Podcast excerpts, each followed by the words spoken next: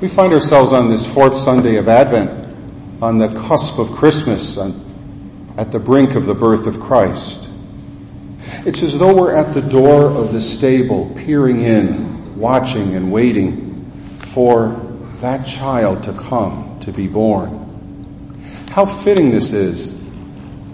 How down to earth. Is there any mother to be who does not prepare the crib for her child before it is born? And then while she's waiting, does she not invite every house guest into the nursery to show them how she's preparing for her child?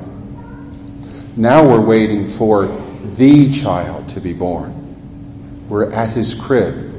And even the skeptic, the unbeliever, the atheist cannot help but be excited at this time of the year. This is what Emmanuel, God is with us, is all about. Because everything has changed. The long reign of death and of darkness has ended. But what a travail it took to get to this point. In today's Old Testament reading, we read about Ahaz, the king of Judah, who was told to ask for a sign, and he refused. But God gave him a sign anyway. Must you weary God, the prophet Isaiah says to Ahaz? The Lord himself will give you this sign. Of the virgin shall conceive and bear a son, and he shall be called Emmanuel.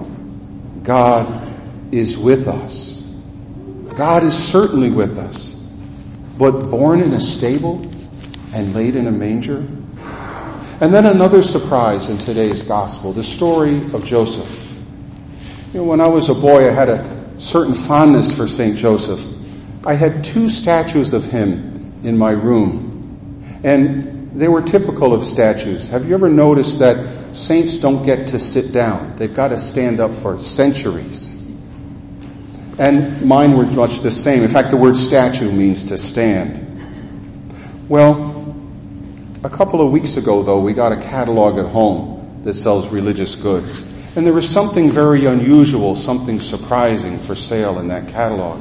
It was a statue of St. Joseph, but he was lying down, fast asleep. I've been thinking about that image ever since. How much it is like today's gospel. How perfect.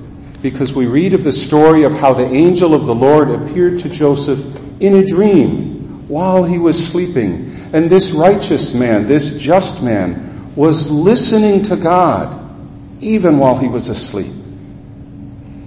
What is, in Scripture though, what is a righteous man? What is a just man? What does that mean?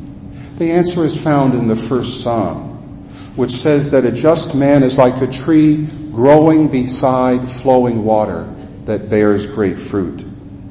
Pope Benedict made a commentary on this, and he said that the living waters are the Word of God. And the just man draws nourishment from these words and sinks them into the roots of his being.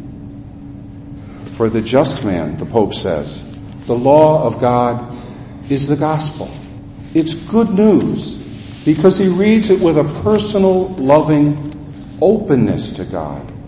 And we could add, he even does that in his sleep and how much we can learn from St. Joseph about openness to God. Prayer, the reading of Scripture, listening to God, all of these things produce fruits of justice and mercy, peace, joy, and love. And there's nothing wrong with the lights and the crowds and the shopping unless you assault someone on Black Friday. That's bad. And all of the parties and all of the get togethers, one of the happiest things for me at Christmas is to see the young people back from college at the Christmas masses. But even when these things are not specifically religious, they're still part of the celebration. But they can be a distraction to what Christmas is all about. So let's learn from Joseph.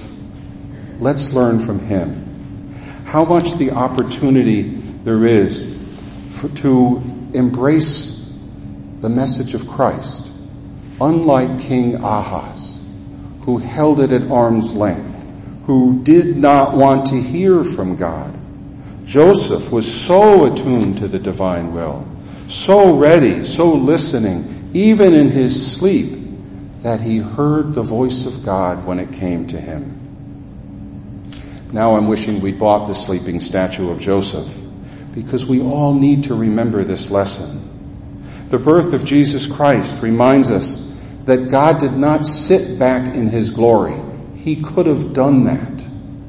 We just sang, O come, O come, Emmanuel, speaking of how in ancient times he gave the law in cloud and majesty and awe. But now he comes to be one of us.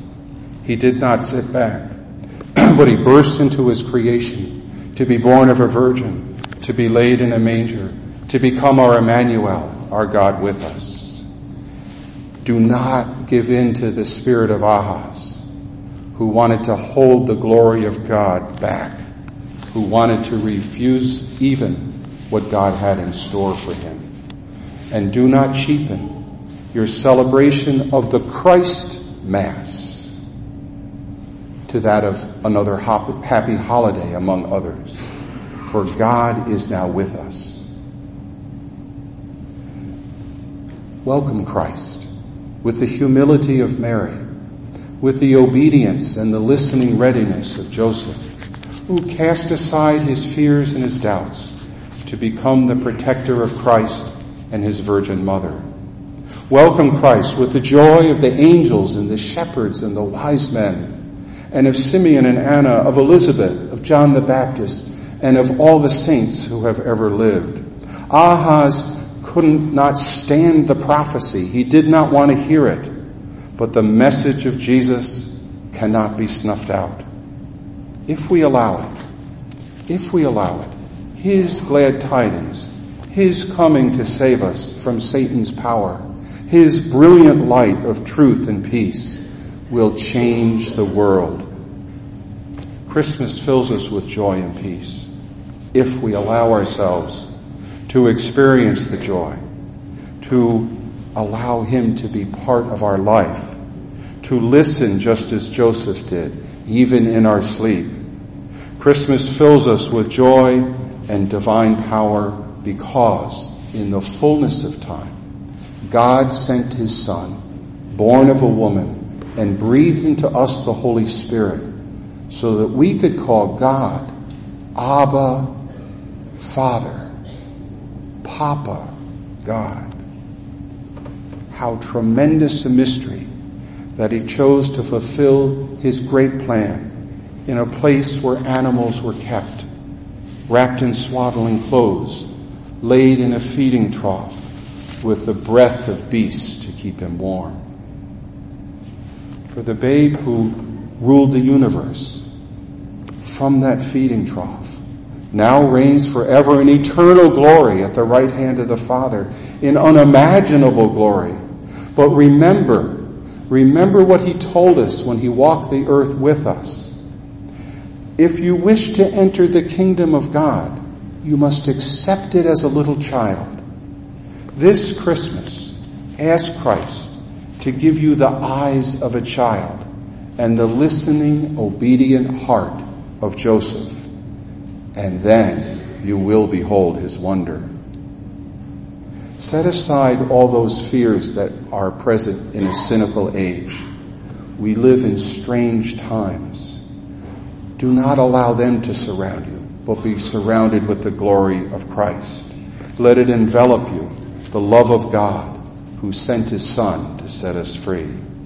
And if you do, you will be filled with joy so that you may someday experience eternal life.